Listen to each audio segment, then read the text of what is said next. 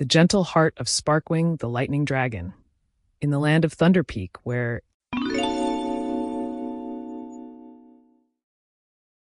rumbled ever so often lived Sparkwing, the most chaotic of lightning dragons. His scales shimmered like bolts of jagged lightning, and every flap of his vast wings sounded like roaring thunder. Other creatures of Thunderpeak Forest avoided Sparkwing, fearing the that always seemed to dance around him. Legend had it that whomever gazed into Sparkwing's electric blue eyes would see not fury, but rather the softest gentleness within the dragon's heart. But who could brave the storm to look into Sparkwing's eyes? One day, as the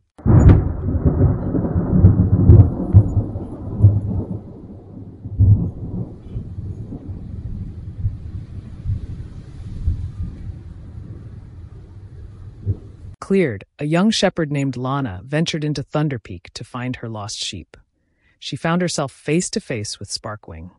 Before her, the flashes of light intertwined with the sound of hate. But she did not flinch.